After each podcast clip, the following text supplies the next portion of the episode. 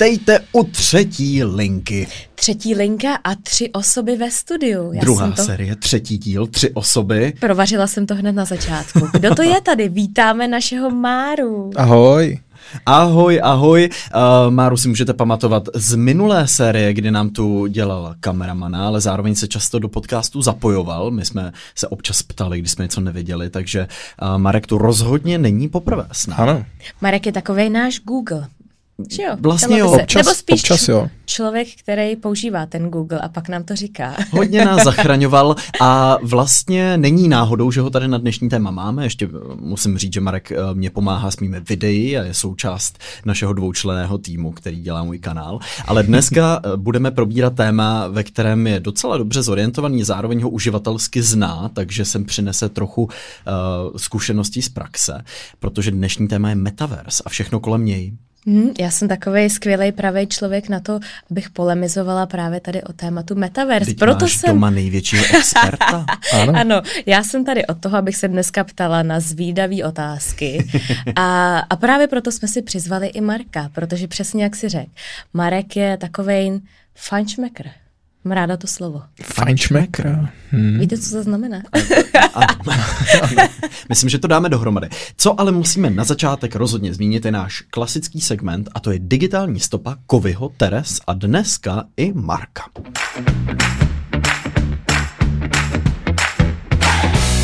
Kdo chce vykopnout? Hlásí se tady někdo na to? Já se hlásím s mým mímem. Já jsem chtěl do jedné skupinové konverzace, protože tam někdo sdílel video, ve kterém hraje Saint Vincent a Dua Lipa, dvě velmi svůdné a talentované ženy. A kamarádka tam psala něco o tom, jaký to úplně pokouší, takže já jsem hledal mím Bonk, you go to horny jail. A je to takový roztomilý mím s jedním pejskem, který baseballovou pálkou mlátí toho druhého po hlavě, protože, jak to přeložit, ano, jdeš do vězení za přílišnou nadrženost. Takže to je doslovný překlad tohle mýmu, který jsem hledal. Krásníkovi, já jsem hledala maraton v Kroksech, protože jsem se doslechla, že údajně jeden člověk uběhnul maraton v Kroksech, načež jsem se velmi zastydila, protože já nejsem ani schopná uběhnout ani půlmaraton v normálních botech. Možná 12 kilometrů bych dala, ale představíš si jako uběhnout maraton v Kroksech. A možná kdyby si zdala ty Kroksy, že by to šlo. Myslíš, že to je ten... No. To je ten klíč, já si nemyslím. Každopádně mě to prostě zajímalo a evidentně to jde. A no, takže to jsou moje tady googlovací perla. Jedna z těch tří. Digitální stopě. Já jsem minulý týden šel na narozeninovou oslavu televize Nova a jsem naprosto fashion antitalent. Tak já jsem hledal Socks color for grey shoes. Co jsi našel? Že to je v pořádku. Já jsem hledal barvu ponožek k šedým botám. No a jak nakonec jsem si vzal černé ponožky. Takže taková když nevíš, takže vlastně mi ten Google vlastně moc toho neřekl. Takže. Aha. To by Nova na svý oslavě měla mít bábu pod kořenem živou. Ano. Byla tam někde zaseknutá. Ježišmarja, ten největší tvář podle mě ta Nova. Ale já jsem vás viděla, vy jste se s Káťou fotili s Rayem Korantengem, že jo, to jsem viděla. Ray Koranteng se fotil s Markem. Jo, takhle, To je Káti kámoš, to můj kámoš to není, ale Káti kámoš. Jo, takhle. Co tvoje kámoška Lucka Borhiová, Teres? Moje? Ne, hele, já mám jiný kámoše. Já jsem hledal 10 kilogramů vis, protože letíme z vizera, hledal jsem velikost zavazadla, který si můžu vzít sebou a to je moje běžné hledání, protože já vždycky stihnu zapomenout od nákupu letenek, jaký vlastně zavazadlo si sebou můžu brát a pak složitě hledám, co teda s čím mě vlastně pustí na palubu. No, já mám pocit, že oni to pořád jako zmenšujou. Mám stejný dojem. Nemáš ten pocit? Za chvilku budeme cestovat podle mě s nějakým jako 20 na 20 cm a 300 gramů a když budeš nad, tak budeš platit poplatek. Norwegians ty zavedli to, že opravdu už si nemůžeš jako vzít ani palubní jako zavazadlo, aniž bys za to neplatil, můžeš mít jenom nějakou malou kabelku. No, takže se to prostě, ta doba se mění. Vzhledem k tomu, že Norwegian málem zkrachovali, tak to vlastně docela chápu. Pozor, ale Norwegian úplně vyměnili jejich posádky a pracují tam jenom samý Španělé. A Jonek byl teda chudák, Jonek byl úplně překvapený a říkal, proč tady nikdo nemluví norsky, letím domů a tam všichni ty Španělé. Tak a já říkám, tak jsme to jako polemizovali, co se tam teda stalo, tak evidentně přesídlili základnu prostě do Španělska a opravdu je tam 90% lidí jsou Španělé. Hola amigos, welcome to Norwegian Airlines. Welcome to Spanish, nevím, Každopádně já jsem googlovala House Sparrow česky. House Sparrow je vrabec, protože my, jak sedíme na terase, pozor, já mám novou úplně skvělou, fantastickou aplikaci, která ty ji nahraješ, vlastně když tam zpívá nějaký pták a pak ta aplikace ti analyzuje, co je to za ptáka. A Billyho to teďka hrozně zajímá, protože ve školce měli nějakou takovej to, jak tam prostě přišli lidi, jak se jim říká takový, jak se jim říká, ty s těma divokejma... Ptačí lidé? Ne, ptačí lidé, ne, ornitologové, ano, a nebo ano. ještě nějaký slovo je tam, ještě takový ti, no to nevadí, každopádně prostě držel nějakýho velkýho káně, nebo orla, nebo něco takovýho, prostě úplně nadšenej a má doma takovej velký jako papír, na kterém si odškrtáváme, jaký ptáčky my jsme jako zahlídli teďka, takže to máme i se zvukovými efektama, takže já jsem tady googlovala House Sparrow, jak se řekne česky, je to vrabec. Lepší vrabec prostě než holub na střeše. Já jsem googloval další věc, to jsou vysoké kempingové stoly, protože jsme se rozhodli, že v létě pojedeme pod stan do Itálie. Že pojedeme jako dovolenou 14 dní pod stan a nevíme o tom vůbec nic. Počkej, ale vůbec nic. Vysoké kempingové stoly? No, takový stůl, kde můžeš jako jíst u něj, vařit na něm. Aha. A on je strašně jako variant možností, velikostí. Takže budete mít auto, takže a budete jezdit autem jako... a už jsme si nakoupili stan, nakoupili jsme si jako vařič. Hezký. A chceme zkusit jako kemping. A kam do Itálie? Chceme úplně na jih. V podstatě jak je Sicílie, až k Sicílii. Sardinie, Sicílie, tam bych se chtěl podívat. No, kdybyste otočil, tak byste dojeli do Norska. Ano. Na druhou stranu. Tak kdyby náhodou jste se jako minuli, kdybyste se minuli, tak byste mohli přijet nahoru.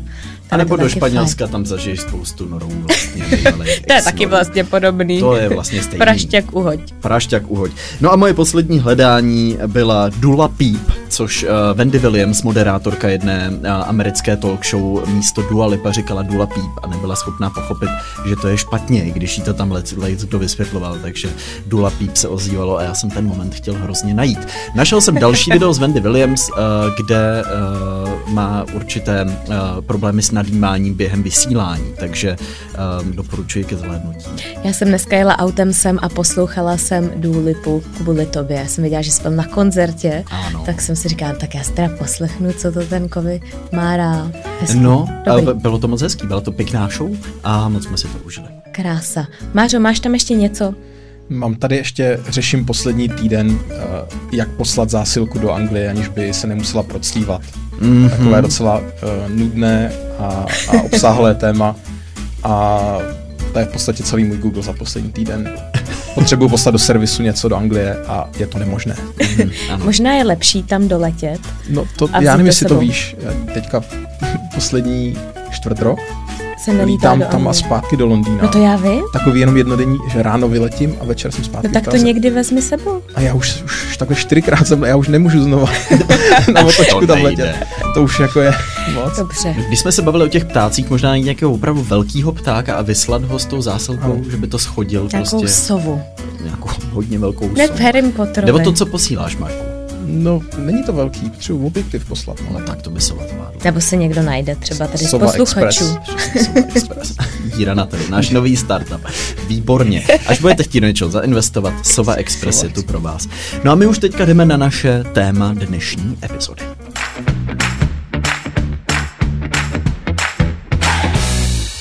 Je to téma poměrně rozsáhlý, poměrně zvláštní, prazvláštní, velmi dynamicky se měnící. A myslím si, že je to téma, který vzbuzuje nejenom v mladých lidech, ale možná i ve starších lidech hodně otázek. Já nevím, jak jste na tom vy teda. Je to přesně tak, Teres, máš pravdu. Je to téma, který když jsem poprvé zaslechl, tak jsem si říkal, co to pane bože má být. A čím víc o něm zjišťuju, tím víc si říkám, že to vlastně je asi poměrně pravděpodobná trajektorie, kterou se ty platformy nebo možná i to uživatelský prostředí, ve kterém se pohybujeme, dá. A zatím je to velmi těžko představitelný téma, mně přijde Metaverse. No právě, co byste řekli, že je Metaverse? Metaverse je něco jako internet, akorát 3D, jak oni to rádi vysvětlujou. Je to prostě platforma, která bude otevřená různým společnostem, různým hráčům, různým platformám. Bude to vlastně takový, jako si představíš, jako hřiště vlastně, mám pocit. Nazval byste takhle, Marku? No, ono je to často přirovnávaný k internetovému protokolu. Mm-hmm. Že úplně v ideálním případě by to mělo být něco, co spojuje tady ty virtuální světy, ať už je to virtuální svět Facebooku, mm-hmm. virtuální svět Googleu, virtuální svět Microsoftu. A je to nějaký protokol, který spojuje, ať už jsou to platby, nebo sociální síť, komunikace. Mm. A propuje tady ty zážitky do jednoho. Mm-hmm. Ale to se nikdy nestane. Mm. Já si myslím, že se to nikdy nestane. No a máš pocit, že to vzniká úplně jinak než internet? Protože internet máme existující, na kterém vznikaly různé stránky, že jo? Nejdřív to byly spíš ty třídící vyhledávače, portály, dneska jsou to sociální sítě, jsou na něm aplikace, jedem na něm ve smartfonech, takže tam byla ta dynamika.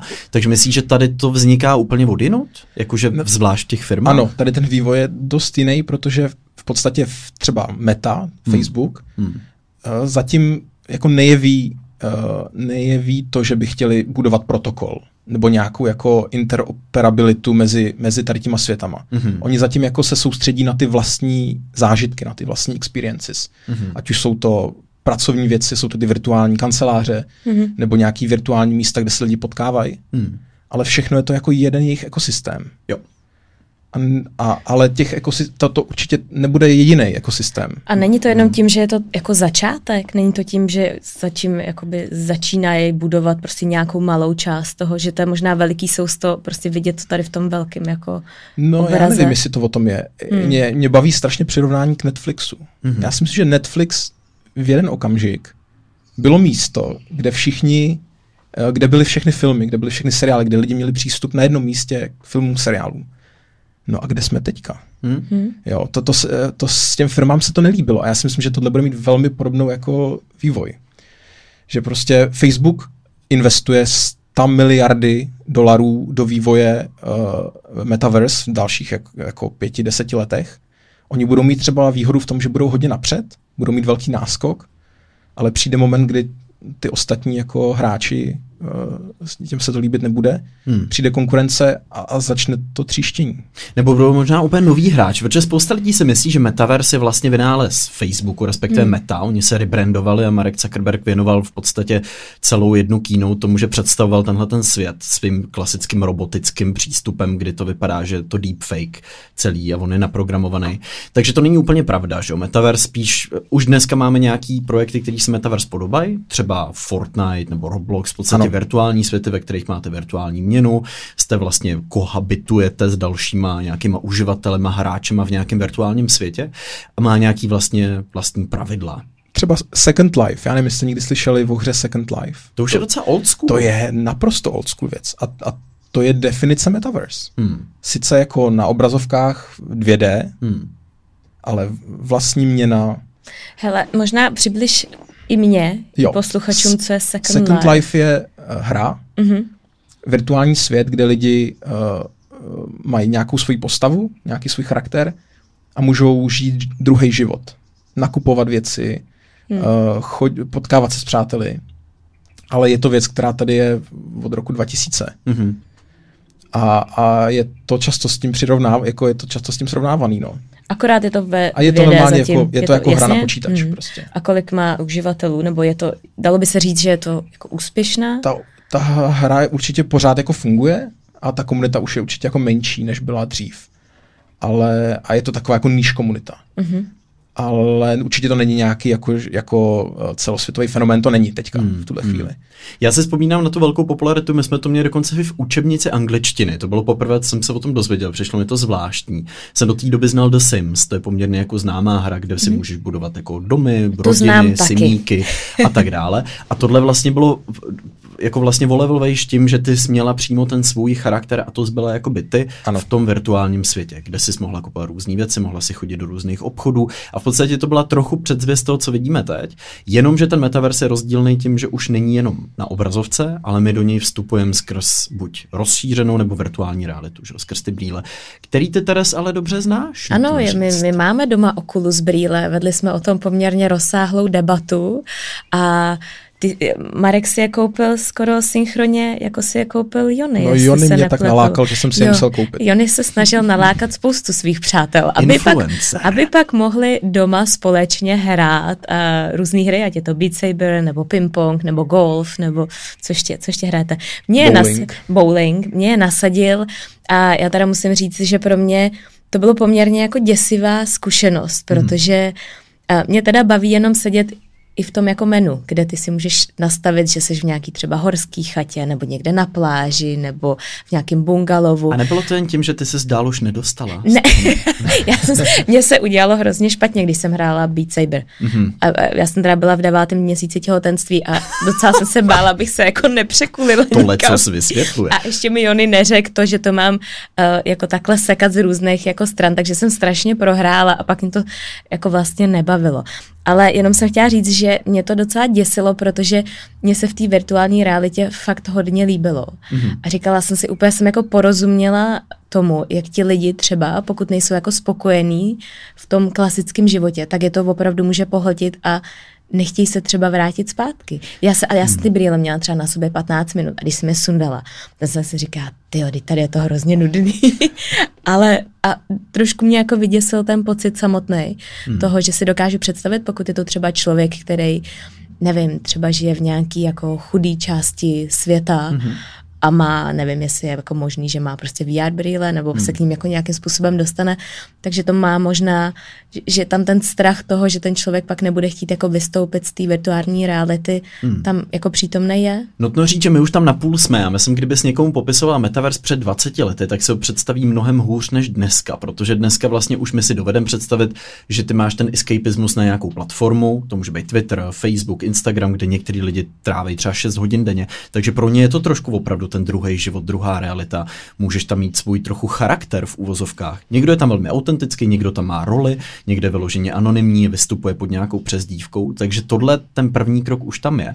Ale to, že se opravdu jako ne na displeji, ale imersivně se ponoříš do toho světa, kde máš avatar, kde máš vyloženě nějakou postavičku, kterou ovládáš, tak to je zase ten krok, který je o fous dále, možná jako dnešní generace Z to bude skrz ten Fortnite jako chápat třeba už mnohem líp, než, nevím, když bys to popisovala někomu, kdo maximálně má třeba jednu sociální síť.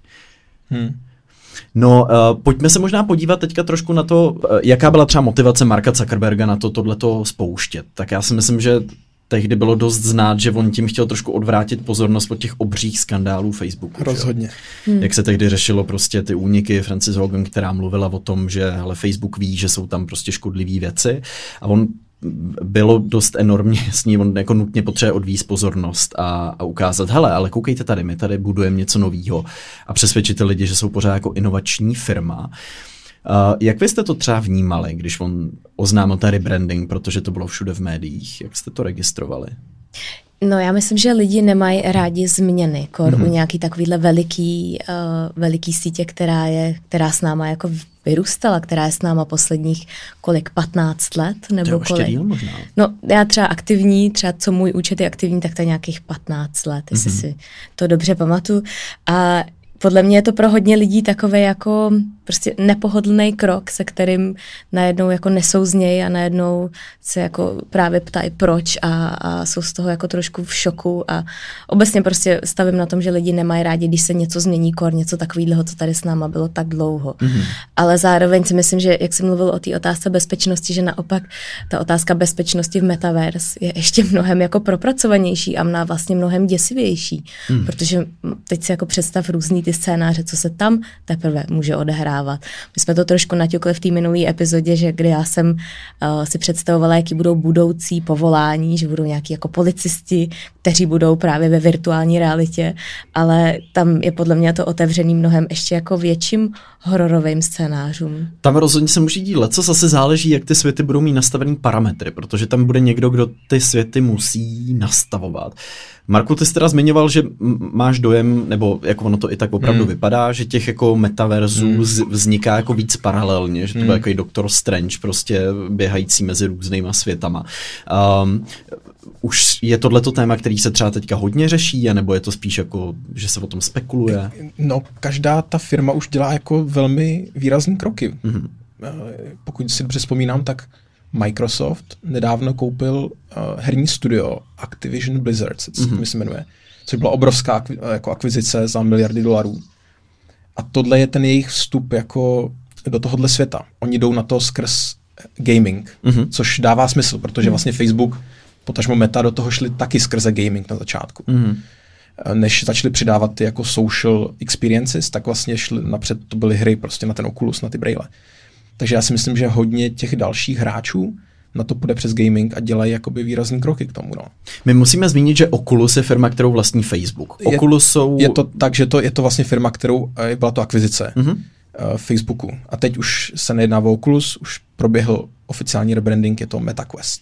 Meta Quest. Už to není Oculus Quest, ale je to Meta Quest. OK, tak to jsem ani nezaregistroval, ale tak je teďka zpětně jasný, protože dřív se všichni říkají, OK, tak oni chtějí mít prostě tenhle headset na virtuální realitu, se kterým ale nic moc nevymyslíš. Teď je jasný, že to součást nějaký dlouhodobý strategie, oni zveřejňovali, vlastně Facebook dělal i projekt Ray-Ban, vlastně na brýle, který ti trochu rozšiřují jako realitu, nebo minimálně mají pár funny funkcí, ale tak je to podle mě předzvěst toho, že oni nechtějí jenom virtuální, ale budou chtít i rozšířenou realitu. No a tyhle headsety ty spolu dokážou komunikovat, nebo v momentě, kdy máš jednu nějakou hru, tak ty dokážeš mít třeba Oculus a můžeš prostě hrát s někým, kdo má třeba jiný jako headset. Teď přesně narážíme na ten problém, ty fragmentace, že samozřejmě Meta není jediný výrobce headsetů dneska na virtuální realitu. Je tady Valve firma, která zase taky se zaměřuje na gaming, má svůj headset, ale to propojení tam není žádný. Takže ty, když máš headset od Valve, kde mají ten Half-Life třeba, ano, třeba, a pak máš tady Meta Quest nebo bývalý Oculus, tak si mezi sebou ty dva lidi nepopovídají. Jsou to nikde úplně odlišný obchody, jsou to úplně odlišný jako způsoby komunikace. Takže pojďme si to představit možná jako iPhone, který je schopný komunikovat s Android telefonem. V tomhle případě tyhle dva telefony spolu nejsou schopný komunikovat. Ty nemáš jak kontaktovat toho druhého člověka. To bude asi dost zajímavý tohleto. No a když se podíváme, co se třeba může stát za 5 let, nebo když tady od téhle chvíle sedíme, kde jakoby vidíte právě tady ten vývoj za 5-10 let. To je strašně vlastně dlouhá doba, ve které se toho může stát hodně. Mě docela zaujalo, že vlastně Facebook už na začátku o těch 5 až 10 letech mluvil, že on přiznává, že to jako bude běh na dlouhou tráť.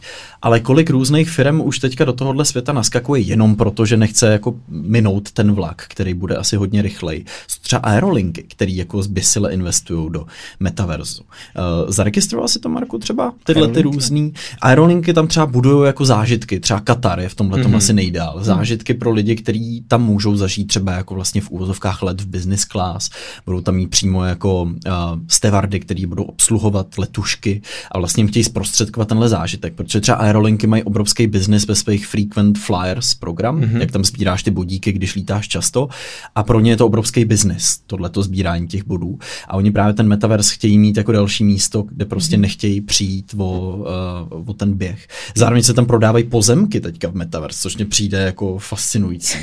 Jako vlastně, když se na tím víc zamyslíš, teď jak chceš jako stanovit hodnotu pozemku ve virtuálním světě, na co koukáš, když stanovuješ hodnotu reálného pozemku, tak kde je jeho lokace, jakou má půdu, jestli je tam přívod vody, jestli je připojený na elektřinu, jak blízko je městu, jak blízko je přírodě krásné. No a tohle přesně jsou ty faktory, které jsou ale v nějaký jako přenesené realitě přesně stejný, tam úplně stejný vlastně. V žádném případě, ty ne? Přece v té realitě ale tak jak nad tím přemýšlím, tak třeba rozdíl mezi pozemkem v Tokiu a v Břeclavi je jasný, ale přece ty ve virtuální realitě můžeš mezi těma pozemkama cestovat úplně srovnatelně dlouho, teď oni nejsou od sebe nějak. No, ale máš co když tam... ne právě? Co když ten svět právě bude jako taky jasně vytyčený nějakým jako vzdálenost. Takže to znamená, že by tam byl někdo, kdo nastavuje jako restrikce na to, jak rychle někam můžeš docestovat? Třeba. A nebo jak moc třeba vedle koho ten pozemek je, co tam vedle toho jako stojí, takže jak je lukrativní, jestli... Já nevím. Že bych třeba měl pozemek vedle Teres, což znamená, že by měl mnohem větší cenu. Ale pozemek vedle Elona Muska by měl největší cenu. Ale kdo najednou stanovuje, že jo, kde, v jakém prostředí, jestli to budou jako ty pozemky v jednotlivých těch metaverzech, třeba metaverse Facebooku nebo Mety. Podle mě tam vznikne nějaký jako Beverly Hills in metaverse, prostě, který bude mít větší hodnotu a najednou prostě někdo tam jako koupí jeden pozemek a ten to prostě zvedne. Úplně jako takový podivný jako myšlení, jo. Ale prostě myslím si, že to bude hrozně dobře vlastně jako projektovat to, co se děje v reálném světě v nějakých různých přenesených jako metaforách. To budou virtuální města takový. Já vlastně si myslím, že marketingově to bude fantastický nástroj, protože jako kde je jako dobrá nabídka, tak je hnedka poptávka a myslím si, že to je v podstatě nevím, přijdeme, že se lidi už dneska dokážou přeprogramovat do virtuálního světa tím, že si ve virtuálním světě něco jako pořídějí a je to virtuální. Ať už je to členství, i Patreon je v podstatě virtuální členství, členství v Linka Klubu je virtuální věc, se dá říct, za to dostáváte virtuální věci v podobě videí. Takže najednou, když si někdo koupí třeba, nevím, v oblečení ve virtuálním světě, tak je to vlastně taky investice, kterou něco jako v oblečení, kdyby si koupila tady. Dáváš tím najevo prostě, co se ti líbí, jaký máš vkus styl. NFT je v tomhle tom třeba docela velký téma, ne, Marku? No určitě, tak je toto propojení s tím Web 3.0. A ať už jsou to platby skrz krypto, tak to asi bude nedílnou součástí toho. Ta decentralizace plateb, umění ve formě NFT. Já si myslím, že to je jako nedílnou součástí. Já mám pocit, že jako všechny ty inovace někam směřujou. Nikdo vlastně neví pořádně kam, ale ty obrysy se začínají jako nějak vyjevovat. A nějak se to sejde v nějaký moment. Někde se to musí potkat. Mě to neuvěřitelně fascinuje a vlastně se vždycky jako přistihnu, že tomu rozumím a najednou mi to vůbec nedává smysl. A najednou tomu zase trošku jako začínám rozumět a vidím tam ty konexe a vidím tam, proč ty lidi to baví a proč do toho investuju a pak se mi to zase celý všechno jako rozpadne. Jo. Takže možná, ale Marek může ještě jako říct je třeba víc. Otázka, jestli prostě v Metaverse bude klasická jako fiat měna. Klasický jako, co máme my, jako dolary, koruny, eura. Čím se bude platit. Jestli to bude nějaký jako virtuální měna, jako je krypto. Jestli vlastně tam vůbec jako... No, já si myslím, že to bude rozhodně měna, nad kterou bude chtít mít ten zřizovatel toho daného metaversu kontrolu, protože to bude neuvěřitelný nástroj, na kterém ty můžeš vybírat poplatky za transakce a pokud nad tím máš kontrolu jako třeba Meta, tak si myslím, že je to super. Ale je možný, že bude potřeba zavést nějaký standard mezi těma vesmírama v uvozovkách, což může být třeba kryptoměna. A teď je otázka, jestli to není vůbec, jestli to pro ty uživatele pak není jako vlastně, že to má být decentralizovaný. Jak nad tou měnou může mít Facebook kontrolu? Já si myslím, že tohle právě ty uživatele jako bude strašně štvát. Na druhou stranu, jako všechny decentralizované věci mají tendenci se centralizovat. Že? Vždycky jako něco, někdo, kdo přijde a vytvoří v něčem řád, aby tam lidi v nějakých mantinelech dokázali fungovat, to se asi musí stát, ale přijde mi to neuvěřitelně fascinující nad tím takhle přemýšlet, když třeba za 15 let to pro nás bude něco, co bude absolutně standardní, bude těžký si představit dobu, kdy to nebylo vlastně normální. Když se bavíme třeba s našima přátelema právě o Metaverse, jaký jsou jejich reakce, protože já mám pocit, že spíš lidi kolem mě jsou takový velmi jako odmítači, takový ty ježíš, to je blbost, to je pro lidi, kteří se nudějí, nemají reálný život, takovýhle ty hned to jako smetou ze stolu. Myslím si, že vy jste v trošku jiný bublině, než jsem já, tady starých matek s kočárkama. Pardon. Matky s chodítkama a kočárkem. No ne, ale zajímalo by mě, jaký jsou jako přístupy těch vašich jako přátel nebo blízkých lidí kolem vás. Velmi různý, no. Já si myslím, že zatím jako, jak to je strašně nedefinovaná věc, tak vlastně nikdo moc jako neví. To těžký se jako všichni se nějak domnívají, jak, co a jak. No ale máte třeba někoho, kdo tomu opravdu jako fandí a věří a myslí si, tyjo, tohle bude jako budoucnost. Já takovýho neznám. A ty, Mářo? Já jsem skeptický vůči tomu trošku, protože mám strach, že to právě se nikdy jako nepropojí. Že prostě ta fragmentace těch firem a těch světů bude pak jako postrádat smysl vůbec. No. Což já si asi myslím, že jako... očekávatelný skoro. To máš, podle mě, pro mě je to trošku, jak si představuji jako sociální sítě. Taky na začátku byla vize, že všichni budou na Facebooku. Na začátku byla vize, že, nevím, všichni budou používat Google. A pak prostě přicházejí lidi, kteří řeknou, my děláme podobnou službu, ale myslíme si, že ji děláme líp. Pojďte to zkusit k nám. Takže tam bude nějaká asi přirozená konkurence a my budeme prostě řešit, ve kterém jako budeme fungovat metaverzu, jestli je lepší tenhle nebo tenhle, co tenhle má nabídnout. V tom to může být zajímavý. Já si myslím, že to bude podobný třeba jako se sociálníma sítěma, kdy opravdu spousta lidí dlouhý léta říkala, to není nic pro mě, já tam nikdy nebudu. A třeba při covidu to pro ně fakt už byl poslední, jako poslední instance, kdy si řekli, tak já to teda zkusím, protože je tam vždycky ten tlak těch ostatních, že, těch přátel, který na začátku může působit jako pár lidí tam je, pak je tam najednou polovina přátel a najednou já jsem jeden z posledních, co tam není. Já si myslím, že ještě úplně zásadní věc, proč v rámci jako přátel a lidí běžné veřejnosti to tak rozšířené není. A to je nutný technologický vývoj v rámci těch brýlí, v rámci těch virtuální reality, augmented reality. Jsme úplně na začátku vlastně i Meta s Oculus Quest, nebo teda Meta Quest, což je nejprodávanější, nejúspěšnější vlastně headset na virtuální realitu. No. Pořád je vlastně to jako technologicky úplně na začátku. Ono to, tím, že já tam trávím občas nějaký čas, ono to jako není zatím tak kvalitní. Není to, no, ten obraz není tak dobrý. A hlavně to vůbec není pohodlný. A není to pohodlný. Jako, to můžeš mít na sobě maximálně. Třeba hoďku a půl. No tak já jsem chtěla říct 20 minut. My s Jonem hrajeme hoďku a půl. No to říct, že Teres sedí u toho krbu v tom menu, že jo? Ale 20 minut je málo. Já se ani nehejbu, já se ani nespotím. No ne, ale třeba Jony mi ukazoval a říká, tohle se ti bude ohromně líbit. Sedni si tady u krbu a koukej se tady na nějaký Netflix film, ale přesně jak Marek říká, to vůbec není kvalitní. A já mám pocit, že já mám možná ještě jako trošku nějakou oční vadu, nebo či co, nebo prostě ne vadu, ale jako nevidím to úplně jako dobře. A nevím, jestli jsem to já, nebo je to Meta Quest. Ne, je to Meta Quest. Ale dobrý. Ta technologie se vyvíjí a jsou headsety dneska, které jsou v řádech 100 000, které už mají jako vyšší kvalitu těch displejů, vyšší kvalitu těch objektivů v tom. Mm-hmm. Takže ta technologie jako je. A teď jenom otázka. A Facebook je ve skvělé pozici k tomu vlastně pracovat s tou cenou. A už tak, jak to udělali vlastně u toho Questu, že ta hodnota toho headsetu je daleko vyšší, než za kterou oni ji reálně prodávají. Protože si to můžou dovolit. Jo, protože můžou. Jsou obrovský, ten jako subsidizing té ceny je tam jako neskutečný. Oni jsou ty tvůrci ceny. A já si myslím, že proto ten Facebook má našlápnuto k tomu velmi dobře, protože zase technologii oni jako zlepší tenhle rok, příští rok. A pokud budou schopni tu cenu takhle jakoby tlačit dolů, a získávat víc a víc jako uživatelů. Tak to je cesta, jak jako... Ale mně jako přijde vlastně strašně zajímavý tohleto, jak jako teďka největší bariéra je vlastně ta kvalita toho samotného produktu, skrz který ty to používáš. Vzpomeňme si, jak fungovaly televize, jak vypadaly první televize, se to sledovalo fakt jako na krabičce od syrek, která byla černobílá. Dneska velikost obrazovky je skoro bez limitů. Jak se měnily telefony, že jo? První jako iPhone versus to, co používáme dneska, jaký výkon nosíme v kapse. Asi to bude stejný s těma. To tady dlouho nebylo takováhle právě jako technologická bariéra. A já si myslím, že na tom pracuje spousta firm. Ty Apple a jako rumors o nějakým jejich jako virtuálním headsetu už jsou tady jako roky a určitě na tom jako pracujou.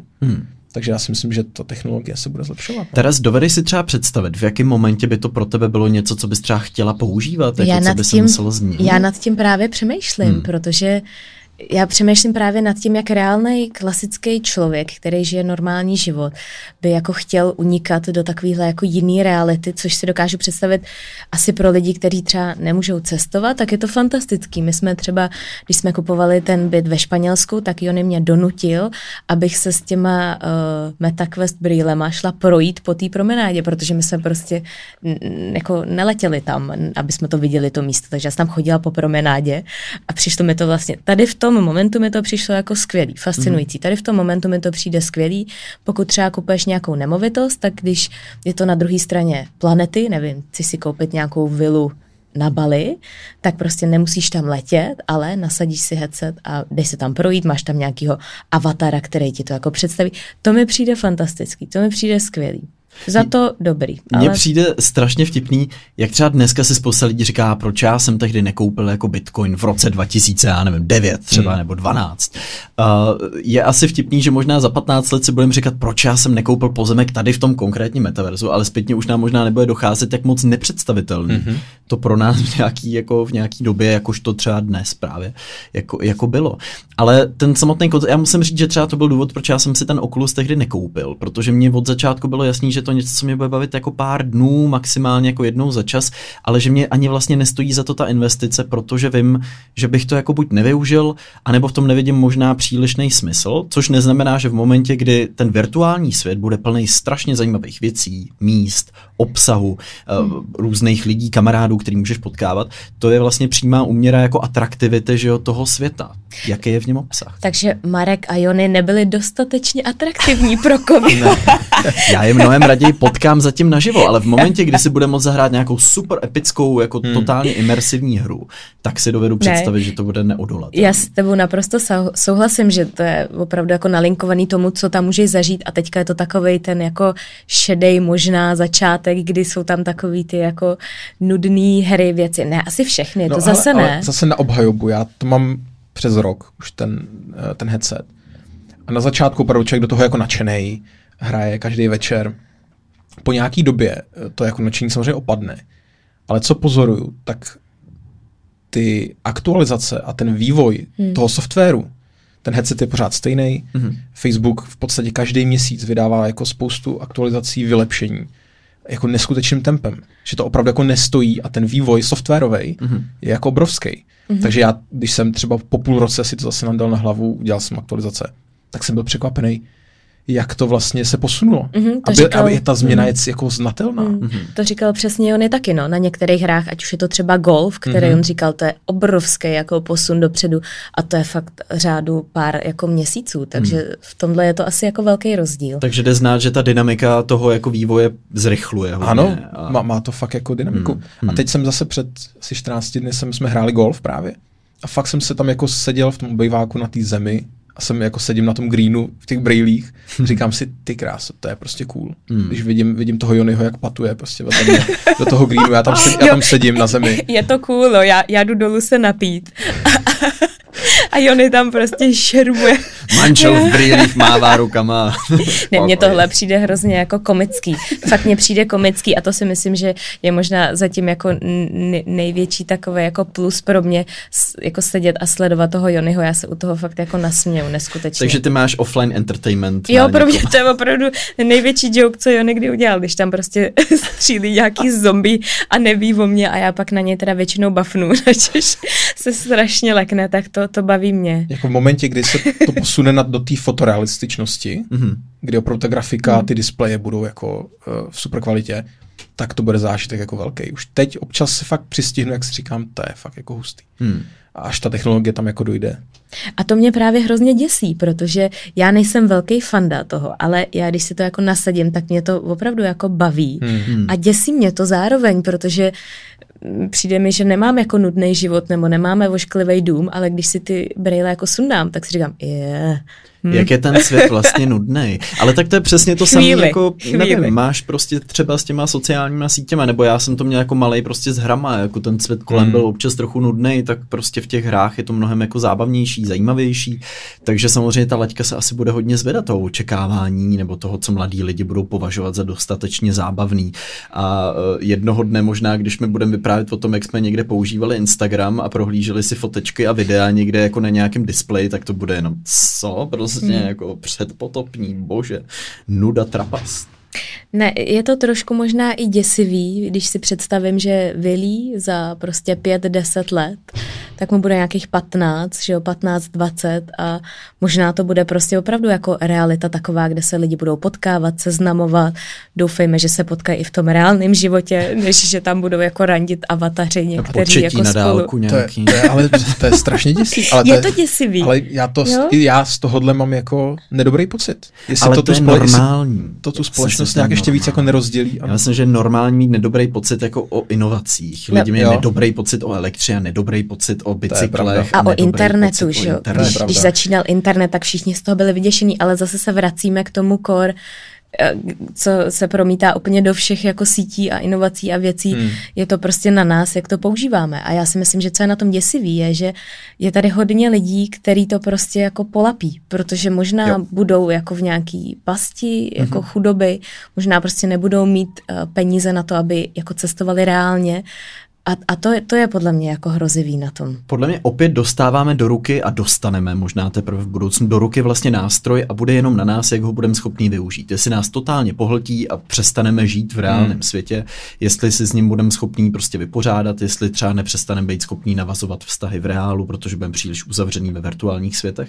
Takže to bude asi to samé jako se sociálníma sítěma nebo informacemi, má spousta lidí problém jako nakládat. Akorát tohle je posunutý ještě do toho, že to je opravdu jako virtuální vše pohlcující realita, ve který se nacházíš. Já si myslím, že tohle je o několik levelů vejš, než co jsme kdy zažili a proto je to možná tak děsivý, že si to dokážeme představit co se jako tam může odehrávat, dít.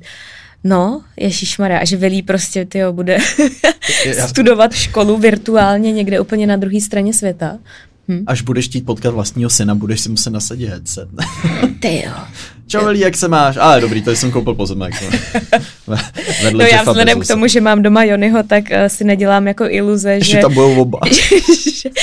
že já budu doma sedět v kuchyni sama a budu pít normální kafe, když to oni budou pít nějaký virtuál, já nevím, šuchat tam nějaký. Čeho jste třeba optimistický, nebo pak co si myslíte, že by mohlo být jako přínosem? Já si myslím, že jako umění právě a různý jako performance, ať už jsou to hudební, nebo představte si podcast. Takhle tady tři sedíme, máme ten headset na sobě a našich 50 patronů, který nás tady podporujou, tady jsou v publiku vedle nás, my tady se otočíme a vidíme, koukáme na ně, oni koukají na nás, poslouchají nás živě, podporujou nás, máme vlastně NFT nebo něco nějakým způsobem. Já mám na sobě nějaký super Dior šaty. To si můžeš mít přesně tak. A ty budou teda taky drahý. No to rozhodně. To bude stejně drahý. No.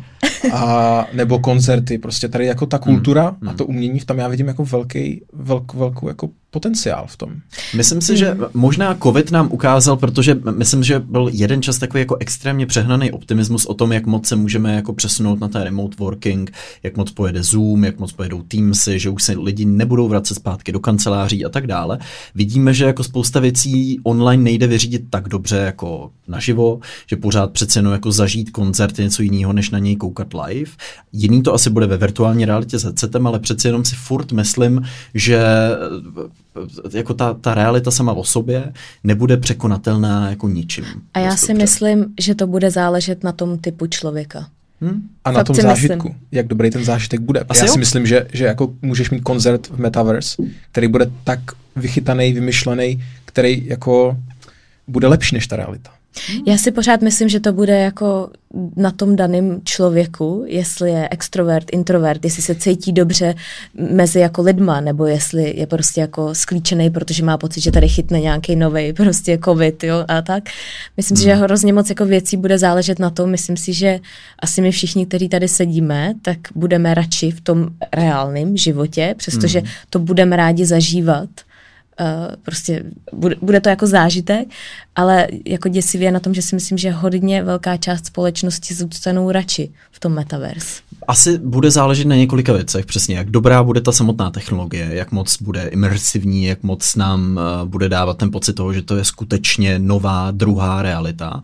Jak moc my se tomu asi poddáme, jestli opravdu budeme ochotní přistoupit na to, jo, možná to rozlišení je horší a není to tak úplně super znějící, ale já prostě chci být součástí téhleté iluze, takže prostě odehlédnu od toho, že to není úplně dokonalý, ale chci být v tom virtuálním světě. A asi přesně, jak říkáš, Teres, taky bude záležet na tom, jak moc chceš z toho reálního světa utíkat. Jako jak moc jsi v něm vlastně spokojená, jak moc tě láká ten druhý svět, který by mohl být vlastně lepší a mohl by to být pro tebe trochu únik. Já se taky myslím, že se to bude hodně jako selektovat právě na lidi, kteří budou v různých sociálních skupinách, lidi, kteří si budou moc dovolit právě třeba cestovat, zažít tady ty věci naživo, a ty lidi, kteří právě třeba to budou moc zažít jenom ve virtuální realitě, protože když porovnáš třeba tu cenu toho zážitku ve virtuální realitě versus když letíš na koncert někam prostě do nějaké části světa, tak to bude enormně jako velký rozdíl. Já si trošku myslím, že my se tady snažíme pořád jako ten metaverse, jako říkáme to, že metaverse bude napodobovat tu realitu.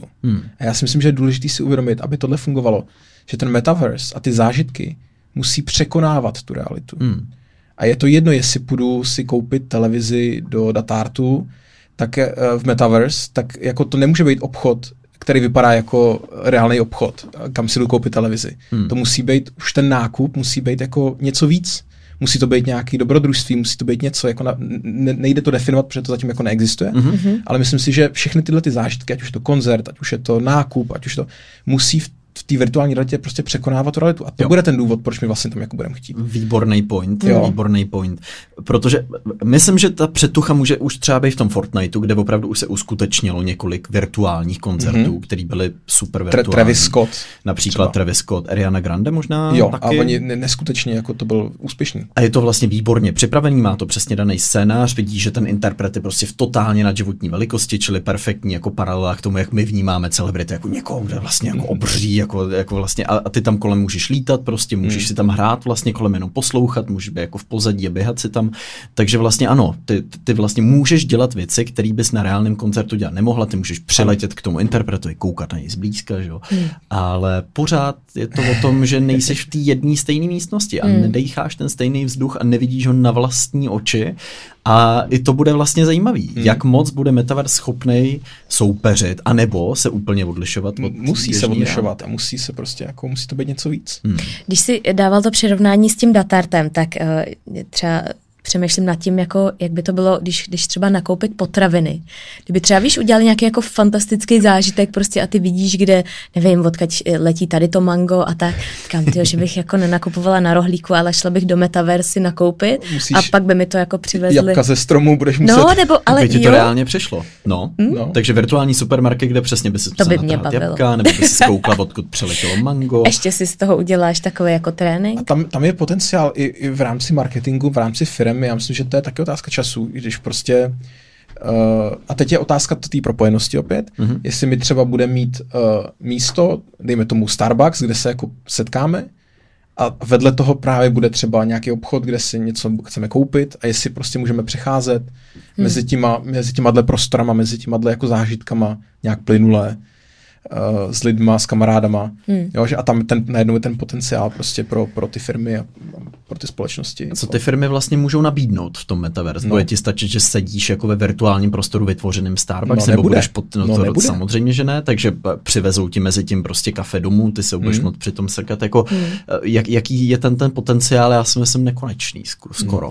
No jedno je určitě jistý a to je, že tam je veliké množství různých biznesových příležitostí, které, když ty lidi uvidějí na začátku, tak je to stejný jako s Instagramem nebo jakoukoliv jinou sociální sítí a tam si myslím, že se budou jako dít zajímavé věci. Myslím si, že tam zbohatne spoustu lidí, kteří budou mít nějaký možná pro nás tady stupidní nápad, který jako zní divně, ale ty příležitosti a ty lidi, kteří jako chytí na začátku, tak si myslím, že to bude generovat veliké množství velmi movitých mladých lidí. Pro nás je to možná furt těžký, protože jako každý normální člověk přemýšlíme v nějakých jako mantinelech toho, co si dokážeme představit, což znamená přesně virtuální supermarket, virtuální Starbucks, ale je velmi pravděpodobný, že v těchto virtuálních světech budou vznikat věci, které se zatím ani dokázat představit nedokážeme. A bude to zase znova o nějaký generaci nových vizionářů, kteří si budou schopní představit věci, které jsou pro nás zatím nepředstavitelné, budou schopní využít potenciál tohohle novýho světa, nový obrovský platformy. Já myslím, že to zároveň otevře strašně možností pro umělce.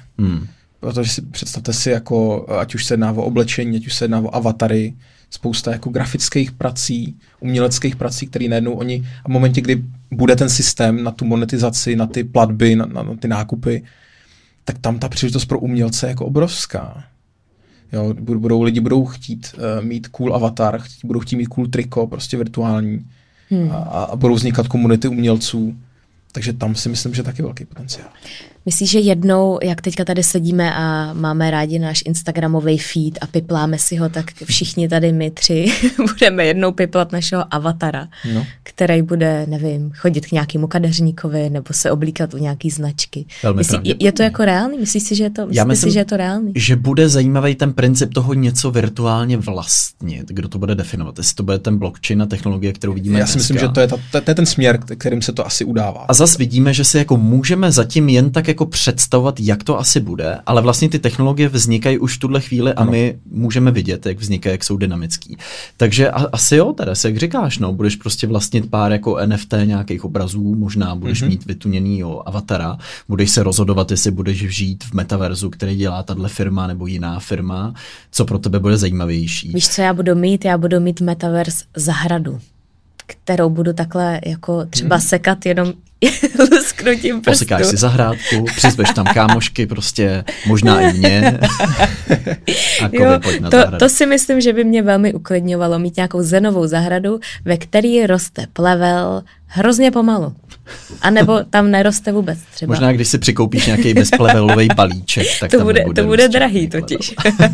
Ale my jsme vlastně ani nenaťukli tu jako augmentovanou realitu, že ještě vlastně to, že buď máme jako úplně virtuální svět, a ten druhý level toho je právě, že my ten virtuální svět propojíme s tím reálným. To jsme naťukli se supermarketem. No ne? Jasně. Nebo tomu nerozumím možná. No, myslím tím, jako, že máš headset, brýle, který zároveň vidíš reálný svět, a zároveň se ti do toho promítá virtuální prvky. Ten svět je rozšířený o to, co se ti promítají ty brejle. Takže třeba můžeme si vzpomenout už snad 10 let naspátek Google Glass jako první takový pionýr tohohle toho, který nakonec nutno říct, ten projekt byl zastavený. Nevím, jestli ho znova teďka spouštějí, ale tam přesně si dokázala představit. Jedeš na kole, v rohu prostě vpravo, v rohu jako se ti na brýle promítá nějaká navigace, mapka malá, ukazuje ti to, kam máš zahnout. Můžeš hrát virtuální hry, kde prostě Pokémon Go, že jo, si měla v telefonu, ale v brýlích bez prostě ty Pokémony opravdu třeba chytala na ulici a viděla se před sebou. Je to vlastně zajímavý, protože mně přijde, že ty firmy se jako rozhodují, co bude ten hlavní směr, jestli to bude o tom, že chcem zůstat v té realitě, ale chcem jí mít rozšířenou o ty atraktivní prvky, anebo jestli chcem opravdu odebrat úplně do těch virtuálních vesmírů. Může Metaverse fungovat jako v obojím, jako může být zároveň virtuální a zároveň v té naší realitě, nebo Já si myslím, že jo, ale zároveň zase v tuhle chvíli to daný technologicky. Pro všechny vývojáře a firmy je momentálně jednodušší virtuální realita. Ten jako problém brýlí, který se jako vidíme skrz a zároveň se nám tam promítá jako virtuální prvky, je složitý.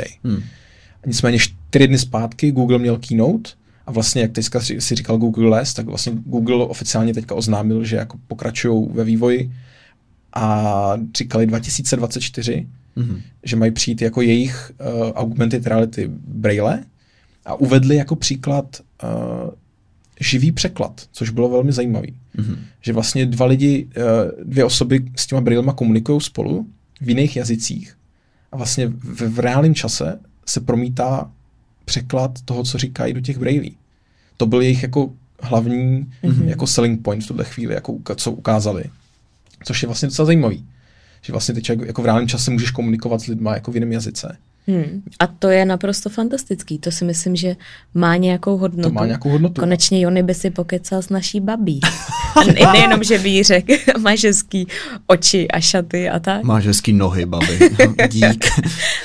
Co to je za pána, koho jste sem přivedla, Terezo? Ale jo, ale zároveň, že jo, realita tě furt omezuje v něčem, ať si ji můžeš rozšířit o něco, tak furt je to ta realita, ve které jsi omezený. Ta virtuální realita zase tady přičítáme ten diskomfort toho, že si musíš nasazovat nějaký headset, musíš se jako někam proklikávat a přeci jenom, bude to asi zajímavý sledovat. Já si myslím, že teď ta augmented reality, že bude vlastně napřed hodně praktická. Že to přesně bude jako překlady, navigace, vyhledávání, zprávy, takovýhle ty jako praktické věci. Takže to je vlastně úplně opačný přístup jako Metaverse, který jede přes hry. Myslím si, že to jako bude napřed. A samozřejmě druhá úplně rovina je ten jako business a zdravotnictví, a kde dneska už má jako augmented reality jako obrovské zastoupení. Tam jako. A co školství třeba? Co školy pro mladý lidi, který vem si, že třeba zapomeneš úplně na klasický jako školství a přihlásíš děti do školy, která je právě v Metaverse a jakýkoliv dítě z jakýhokoliv kouta světa se nasadí brejle a můžou prostě vidět nějakýho avatara, učitele, můžou být spolu v nějaký skupině. Vem si tu škálovatelnost, ty můžeš být ve třídě, ve který je spolu s tebou ne 20, ale třeba 5 milionů dětí z celého světa, který jsou schopní dostat simultánní překlad skrz nějakou takovouhle technologii. A ten učitel může být nějaký vynikající, nejlepší filozof na světě, si dovedeš představit, který najednou může dělat class pro polovinu světa klidně. To je podle mě zajímavý. Už zase vidíme nějaký prvky toho, že školství čeká nějaká velká reforma v tom, že najednou máme platformy, které jsou ty Masterclass, kde si můžeš zaplatit Masterclass a někdo vlastně ti skrz video, skrz display dává rady na to, jak líp tvořit, ať už hudbu, ať už videa, cokoliv vlastně kreativního. Tak i vidíš to, že dneska frčí hrozně moc certifikáty, že vlastně spousta firm je schopná, a Google do tohohle hodně investuje, ti je schopný poskytnout certifikát, který který říká třeba budoucímu zaměstnavateli, ano, tenhle člověk prošel naším kurzem, získal certifikát, což znamená, že oplývá touhletou schopností, ale ty nestuduješ žádnou školu. Ty studuješ z domova skrz program, který ti poskytuje nějaká firma a to studium je zakončený certifikátem. Tohle já si myslím, že velmi jako na začátek dobrý biznis, jako výuka čehokoliv, nějaké jako online lekce ve virtuální realitě. Myslím si, že to není nic, co by bylo složitý. A myslím si, že to bude jako žádaný a že to bude zajímavé. Jako... Protože je to i jednoduše pochopitelný pro ty lidi. Já si myslím, že to je ta bariéra, protože tady seš tady ty, Marku, který se tomu jako věnuje a rozumíš těm věcem a přijde ti to, nebo prostě vidíš v tom nějaký konsekvence a tak, ale tady taky velké množství lidí, kteří jsou jako já, pro který je to strašně složitý a nepředstavitelný. Ale tohle je úplně jako jednoduchý prvek, který je prostě, takhle to je, jasně, a tam si myslím, že bude ta největší bariéra těch lidí, že tomu nerozumějí, že tomu jako mají z toho strach a tohle je velmi snadno jako uchopitelný a vidíš to na sobě, vidíš ty výsledky a dokážeš si to představit. Tam si myslím, že bude ten kámen úrazu. Ten vývoj, já si myslím, že ten vývoj hodně bude přizpůsobený právě i těmhle lidem. Já si myslím, že na začátku to budou právě... Těmhle lidem, jako já tady. Že to na začátku bude prostě jako lehce pochopitelné věci, jasně, jako lehce uchopitelné věci, aby ta veřejnost prostě pochopila a mohla to jako využívat.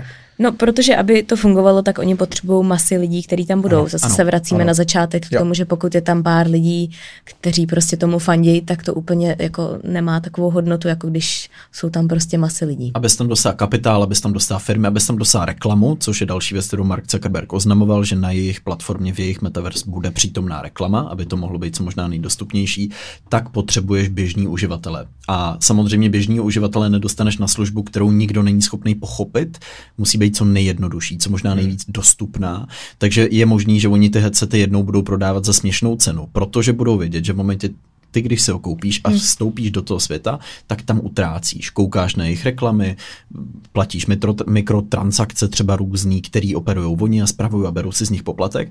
Takže oni ti budou schopní ten nástroj, kterým to používáš, dát třeba skoro zadarmo, protože vědějí, že se jim to v dlouhodobém měřítku třeba vrátí. Jak jsem říkal, ono to tak je teďka. I s tím Meta Quest, co teďka je. Je to prostě, je to zaplacený z reklam na Facebooku, co si budeme říkat. A myslím si, že oni takhle s tom budou pokračovat a budou agresivní s těma cenama, aby to se dostalo mezi lidi. No.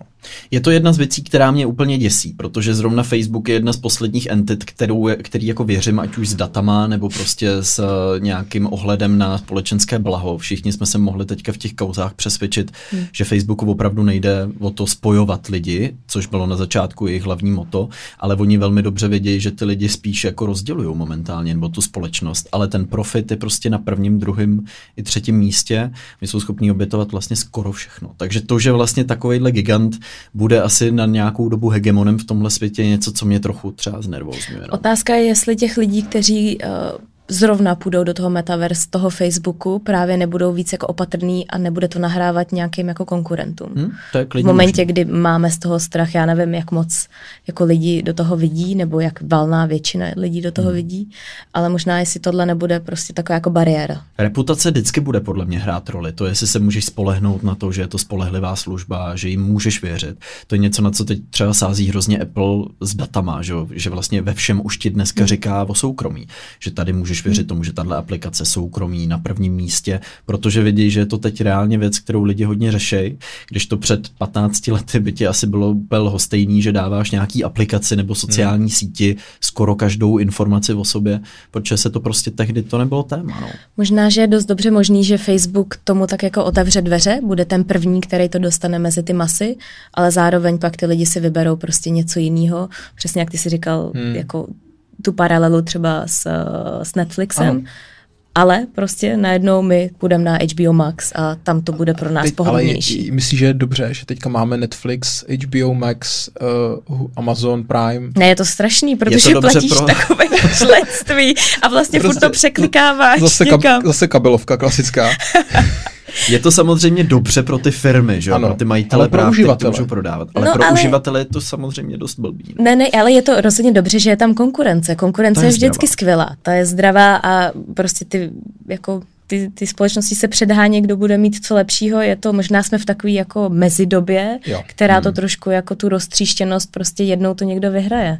No, nebo je možný, že opravdu ty firmy nějak se k sobě jako Začnou se sdružovat. Začnou se nějak sdružovat, no. Nějaký velký konglomeráty, kde oni ti řeknou tak a my vám v jednom balíčku dáme předplatný Netflix, HBO Go a Disney a teď najednou ty všechny ostatní streamovací služby budou muset udělat jiný pakt, který bude konkurenční a asi je to nevyhnutelný, protože se začíná dít to samé, co s televizníma kanálama, jako těch streamovacích služeb brzo bude 20, bude jich 30, bude jich 40 a pak už to vlastně bude to samé jako televize, jako vlastně jsme znovu vynalezli kolo. Se vracíme zpátky. Tak já bych si strašně přál, kdyby Metaverse takhle jako dopad, ale zároveň teďka na začátku ta konkurence, jak si říkala Teres, je to jako důležitý samozřejmě, no, protože jako aby tady byl jeden gigant jako Facebook a dělal si co chce, asi není úplně dobrý.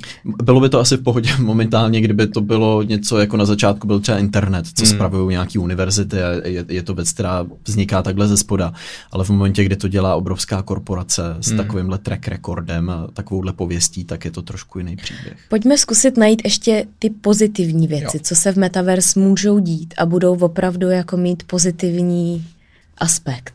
Co v tom vidíte? Já bych hrozně chtěl říct nějaká jako větší rovnost mezi lidmi, ale nedělám si iluze, protože v momentě, kdy to vstupí marketing a to, že budeš moc nosit jiný oblečení než ostatní, tak to bude dost možná ještě horší. Protože ale to bude, promiň, že ti do toho skáču, to bude mnohem víc viditelnější podle mě. Protože tam už ti opadá nějaká ta morální hodnota toho člověka, který možná, pokud je hrozně bohatý, tak v reálném životě nosí třeba klasický bílý tričko, ošoupaný džíny, ale v Metaverse já mám aspoň ten pocit, to všichni budou chtít jako ukázat, nebo ten avatar to bude nad tebou tak nějak, nevím. A on má většího avatara než já, protože jsem ho koupil, on má prostě, nevím, jinou barvu očí, protože si ji mohl zaplatit a může si ji zaplatit jenom nějaký. Myslím si, že to bude mnohem víc viditelnější. Protože takhle přeci jenom pořád někoho potkáš na ulici, je to člověk z masa a kostí, je to člověk jako ty prostě v konečném důsledku, když se nad tím zamyslíš trochu do hloubky, tak možná má krásný oblečení, hezký hodinky, ale furt má prostě dvě oči, nos a pusu a možná trochu, nevím, prostě nějaký nedokonalosti a sám si jich vědom. Ale v tom metaverzu to bude mnohem víc odosobněný. To jsme se teda dostali k hezkýmu pozitivu. A tak, dobře, tak třeba fitness, ne? Zdraví, nějaký jako motivace k nějakému cvičení. Budeme všichni rozplizlí bloby, 150 kg. Já si to teda taky myslím. Já si to taky myslím. Já budeš si mít taky perfektně fit naději. Avatara, ale reálně budeš rozplizlej knedlík na gauči prostě. Já jsem o tom přesvědčený. Já budu ten knedlík. Já si myslím, že Jony bude taky knedlík. Já si nedělám jako iluze, jo. No. Nějaká motivace k tomu prostě se hýbat. No. A já myslím, že ta motivace bude úplně nulová najednou. Fakt, jo. Možná jsme až příliš jako... Ne, já třeba vidím medicínu. Tam si myslím, že to bude fantastický v momentě, kdy prostě budeš moc třeba, a to už se děje teďka, ano. Můžeš dělat opravdu jako neskutečně náročný operace úplně z druhého kouta světa. To si myslím. Je to pořád metaverse? Nevím, úplně se tím nejsem jistá, možná nějaká jako forma toho, že lidi, kteří třeba nebudou mít dostupný doktory, a teď třeba konkrétně v Africe, tak budou moct mít nějaký jako profesionální lékaře z různých koutů světa. Pro mě musím říct třeba, kde teď už se mi to snad povede opravdu najít nějakou výhodu, tak vzdělávání. Myslím si, že vlastně to, že to je škálovatelný, to, že to může být dostupnější, to, že můžeš ty nejlepší mozky přivíst v tom virtuálním světě co nejvíce posluchačům a lidem, kteří to můžou vnímat, je jako obrovský potenciál, ale zase, pokud se to uchopí jako komerčně, tak je zase riziko, že to budou prostě velmi elitní, velmi drahý jako programy, do kterých se nedostane každej. Ale věřím, že spousta těch velkých mozků o tom nepřemýšlí komerčně. Spousta velkých mozků přemýšlí o tom, jak sdílet to poznání a vědomosti. A možná nějaký tak ještě pozitivum jako opravdu jako potkávání se s lidma jako na dálku, no. Nějaký jako social interakce, prostě nemůžeme se, jo, máš přítele na druhé straně světa, tak asi ten zážitek v tom metaverse jako, není, jako nenahradí realitu, ale pomůže ti. No ne, já s tebou souhlasím. Já jako teďka přemýšlím třeba o tom, když my máme rodinu v Norsku a přemýšlím o tom, že když jako kluci vyrůstají, tak už prostě oni tu rodinu znají skrz FaceTime. A opravdu jako i od prostě úplně jako útlýho věku, kdy Willy byly 2 měsíce a prostě viděl třeba tu rodinu, mluvil s nima, slyšel jejich hlas a když je pak viděl na letišti, tak to nebyla ta reakce toho, že byl najednou jako vystrašený, ale znal ten hlas a vlastně ten, jako ten vztah rozsah tam byl i u takhle jako malýho človíčka. Tohle je super point, že se vlastně těm malým človíčkům, přesně jak říkáš, který už nerozlišují, že na to koukají na display, oni na to koukají v realitě, ve který existují, tak se to propojí prostě. Že jednou. A pozastavoval se nad tím, že to najednou není babička na displeji, ale že je to babička. Bylo to naprosto přirozený a přemýšlím, že možná v tomhle, ale vlastně jako nevím, jestli to spíš ty lidi zase jako nerozděluje, protože možná, když to bude až tak jako dobrý, tak ty nebudeš mít tu touhu, nebo nebudeš možná tolik vynakládat ty finance na to, aby se ty lidi jako potkávali doopravdy. Nevím, jenom zas tak jako... Zasne u toho, jak jako naložíš s tím poskytnutým nástrojem.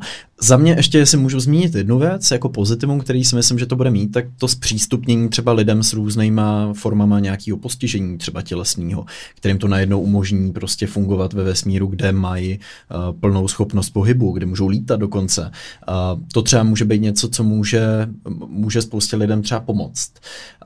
Takže to je něco, co mě napadá u určitých forem třeba nějakého tělesného postižení. Tohle může být třeba otvírající nový svět. Mně teďka napadá taková docela jako creepy myšlenka, a to je toho, že jako takového setkávání třeba s lidma, který už tady nejsou, ale máš na ně třeba vzpomínky jako v Metaverse.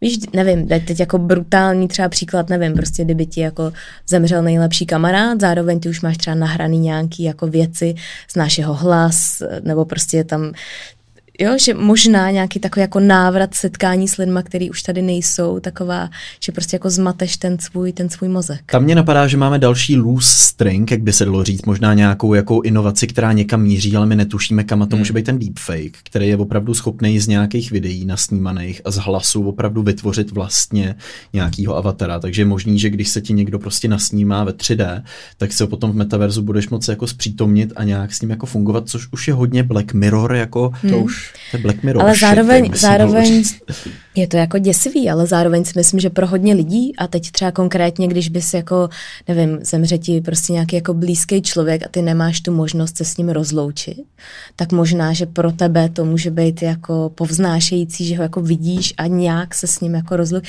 Nevím, teďka mi to napadá v souvislosti, byla to nějaká korejská maminka, která se takhle loučila jako se svojí dcerou, která zemřela malinká 5letá. Tak jestli možná pro tebe jako pro člověka to má nějakou jako hodnotu, kterou ty to jako potřebuješ uzavřít. Opět, nástroj, jak ho použiješ. Můžeš žít najednou s někým, kdo reálně neexistuje, virtuální, a vlastně tím už nedostane šanci poznat třeba někoho novýho nebo zažívat věci. A nebo naopak, prostě, když se ti zasteskne, tak s ním strávíš půl hodinky, popovídáš si s ním a je to vlastně krásné oživení nějaký vzpomínky, i když víš, že už je to jenom prostě virtuální nějaká jako AI zatím všim. A určitě to bude jedna podle mě z velkých jako business ventures, tohleto zprostředkovávání a vytváření možná zvirtuálnění někoho, kdo už tu vlastně s náma třeba nebude. No možná otázka na závěr, těšíme se na to, nebo z toho máme obavy?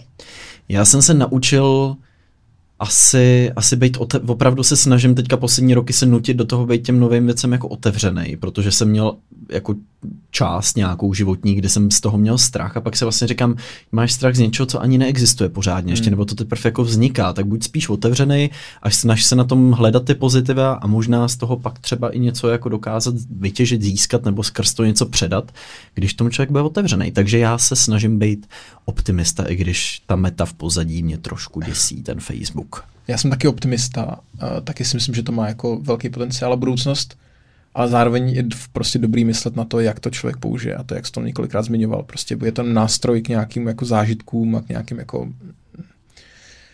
nějakému jako druhému životu, ale nesmíme zapomenout prostě na ten reálný život, no. Z toho, jako toho se děsím prostě. Já mám obrovský strach z toho, jako jak k tomu vést naše děti, protože já tomu mám pocit, že tam bude ta propast mnohem ještě jako větší. Vím, že Jony je jako veliký fanda, vím, že Jony prostě se snaží ty věci vstřebávat, rozumět jim, prostě být jako nějaký současným, nějaký mít jako přehled o tom. A zároveň si myslím, že ta propast tam bude jako veliká a enormní, a to mě děsí hodně. Pořád mám v hlavě to, že Steve Jobs svým dětem zakazoval iPad. To je jako jedna z věcí, která mě občas vytane na mysli a úplně se zděsím. A vždycky si řeknu, OK, dobře, zajímavý, ale bude to nová realita, ve které oni budou potom nějak fungovat, což je jedna z těch věcí, kterou si taky říkám zároveň s tím, jo, že vlastně nechceš to dítě odstínit úplně od toho světa, ve kterém možná v budoucnu bude mít kariéru, nebo skrz něj bude vydělávat, nebo v něm bude muset sociálně fungovat, aby nebyl prostě outcast. Nesmíš se tomu prostě uzavřít. Protože jako co ty pak, když budeš říkat dítěti, já nevím, co je Metaverse, nevím, jak to funguje, to prostě nemůžeš. Jo? To s tím naprosto souzním a souhlasím, jenom si myslím, že ta propast bude enormní, protože určitě. Ty děti v tom budou vyrůstat, pro ty děti to bude normální, my budeme pořád tou generací, která se bude snažit jako chytit ten autobus a snažit se tomu porozumět. Ale vlastně nikdy neporozumíme ty jejich realitě, ve které oni prostě jsou a už v 10 letech budou řešit úplně jiné věci a budou tomu rozumět jinak. Budou tomu přikládat úplně jinou váhu. Ať se budeš tomu snažit rozumět, jak budeš chtít, tak nikdy jim jako neporozumíš.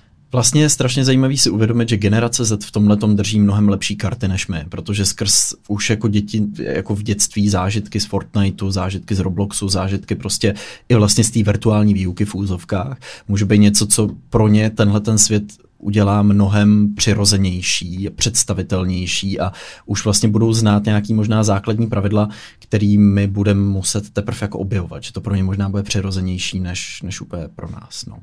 Bude to rozhodně zajímavá budoucnost, na kterou se můžeme těšit. Doufám, že jsme vás příliš nevyděsili, ale já se přiznám, že tohle jsou přesně ty konverzace, které já miluju jako v reálu, mít třeba s přáteli u piva, u kávy, takže vy můžete to samý zkusit s vašima kamarádama. Nadhodit Metaverse a začít takhle spekulovat nahlas. Já jsem zvědavá, jakou konverzaci my budeme mít doma s Jonem, protože já si myslím, že na to máme velmi rozdílný úhled pohledu, ale zároveň hodně jako mnoha ohledech velmi zase jako podobnej, takže teď nevím, co jsem tou myšlenkou chtěla říct, jenom, že nás asi čeká taková dlouhá konverzace dneska. Dlouhý večer dneska bude.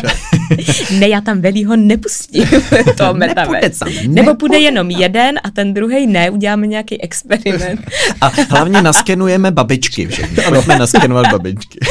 Bože, no jsem na to zvědavá. Ja, tak pojďme radši na Linka Tip týdne.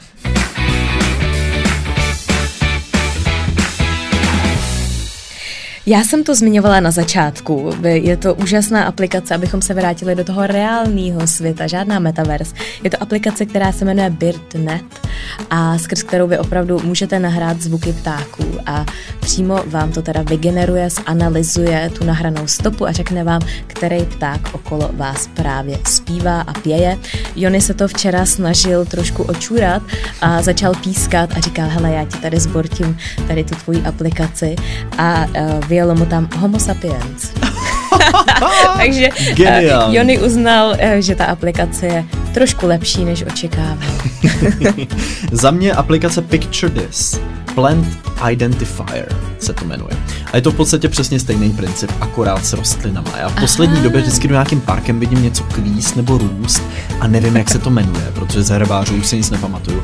Je to vlastně stejný princip. Vyfotíš, naskenuješ nějakou rostlinu, ono ti to napíše, co to je znač. A podobné aplikace jsou i na kameny, napadá vás ještě něco? Na víno. Na víno, možná taky, že ponoříš telefon do vína a on ti řekne Chardonnay. Ne, vyfotíš tu etiketu a dokonce tam si dokonce ukládáš ty vína, který ti třeba chutnaly, dáš tím nějaký jako přízvisko nebo řekneš, tohle bylo moc trpký a ona, ta aplikace, už ti pak sama vybírá třeba vína, který by ti mohly chutnat. Tvoří si takovou jako databázi vinu. Nutno říct, tyhle aplikace budou výborně fungovat v rozšířené realitě. Přesně tak. Můžu mít ještě linka tip na závěr. Samozřejmě. Prkněte se v neděli na Kovyho YouTube kanálu. Jo! Já když jsem tam tak ponořený, tak musím to zpropagovat. A co bude v neděli? Čeká nás zajímavý video. Čeká nás zajímavý video, bude to feed video, takže tam budu mít hosty, respektive 2 hostky a bude to téma, který se týká vzdělávání, testování, CERMAT, jak ovlivňuje vzdělávání. Takže už za pár dní na mém YouTube kanále, já vás zdravím momentálně z Itálie, protože ve čtvrtek jsem v Itálii, takže na YouTube ale budu přítomný. Kde jste vy ve čtvrtek vlastně? Já jsem doma. Já jsem doma na zahradě. Já budu asi finišovat to video. A ty budeš finišovat video. Marek maká, Teres pije kafe na zahradě a Kovy je v Itálii. Kovy, Itálie. Vamos teda. To jsem v Norsku, respektive Španělsku, protože Norwegian je španělská aerolinka, takže vamos znamená vlastně teďka už skoro norsky letíme. My jsme každopádně moc rádi, že jste tady s náma byli i v té virtuální realitě, i v té klasické realitě a budeme se těšit zase za týden. Přesně tak. Presto, ať nám to rychle uteče. Chtěl jsem tomu dát italštinu na závěr. Mějte se krásně, děkujeme, že jste poslouchali a zase za týden. Ahoj. A děkujeme Markovi, že tady s náma byl. Děkuji za pozvání. Bylo to super, že jsi přišel.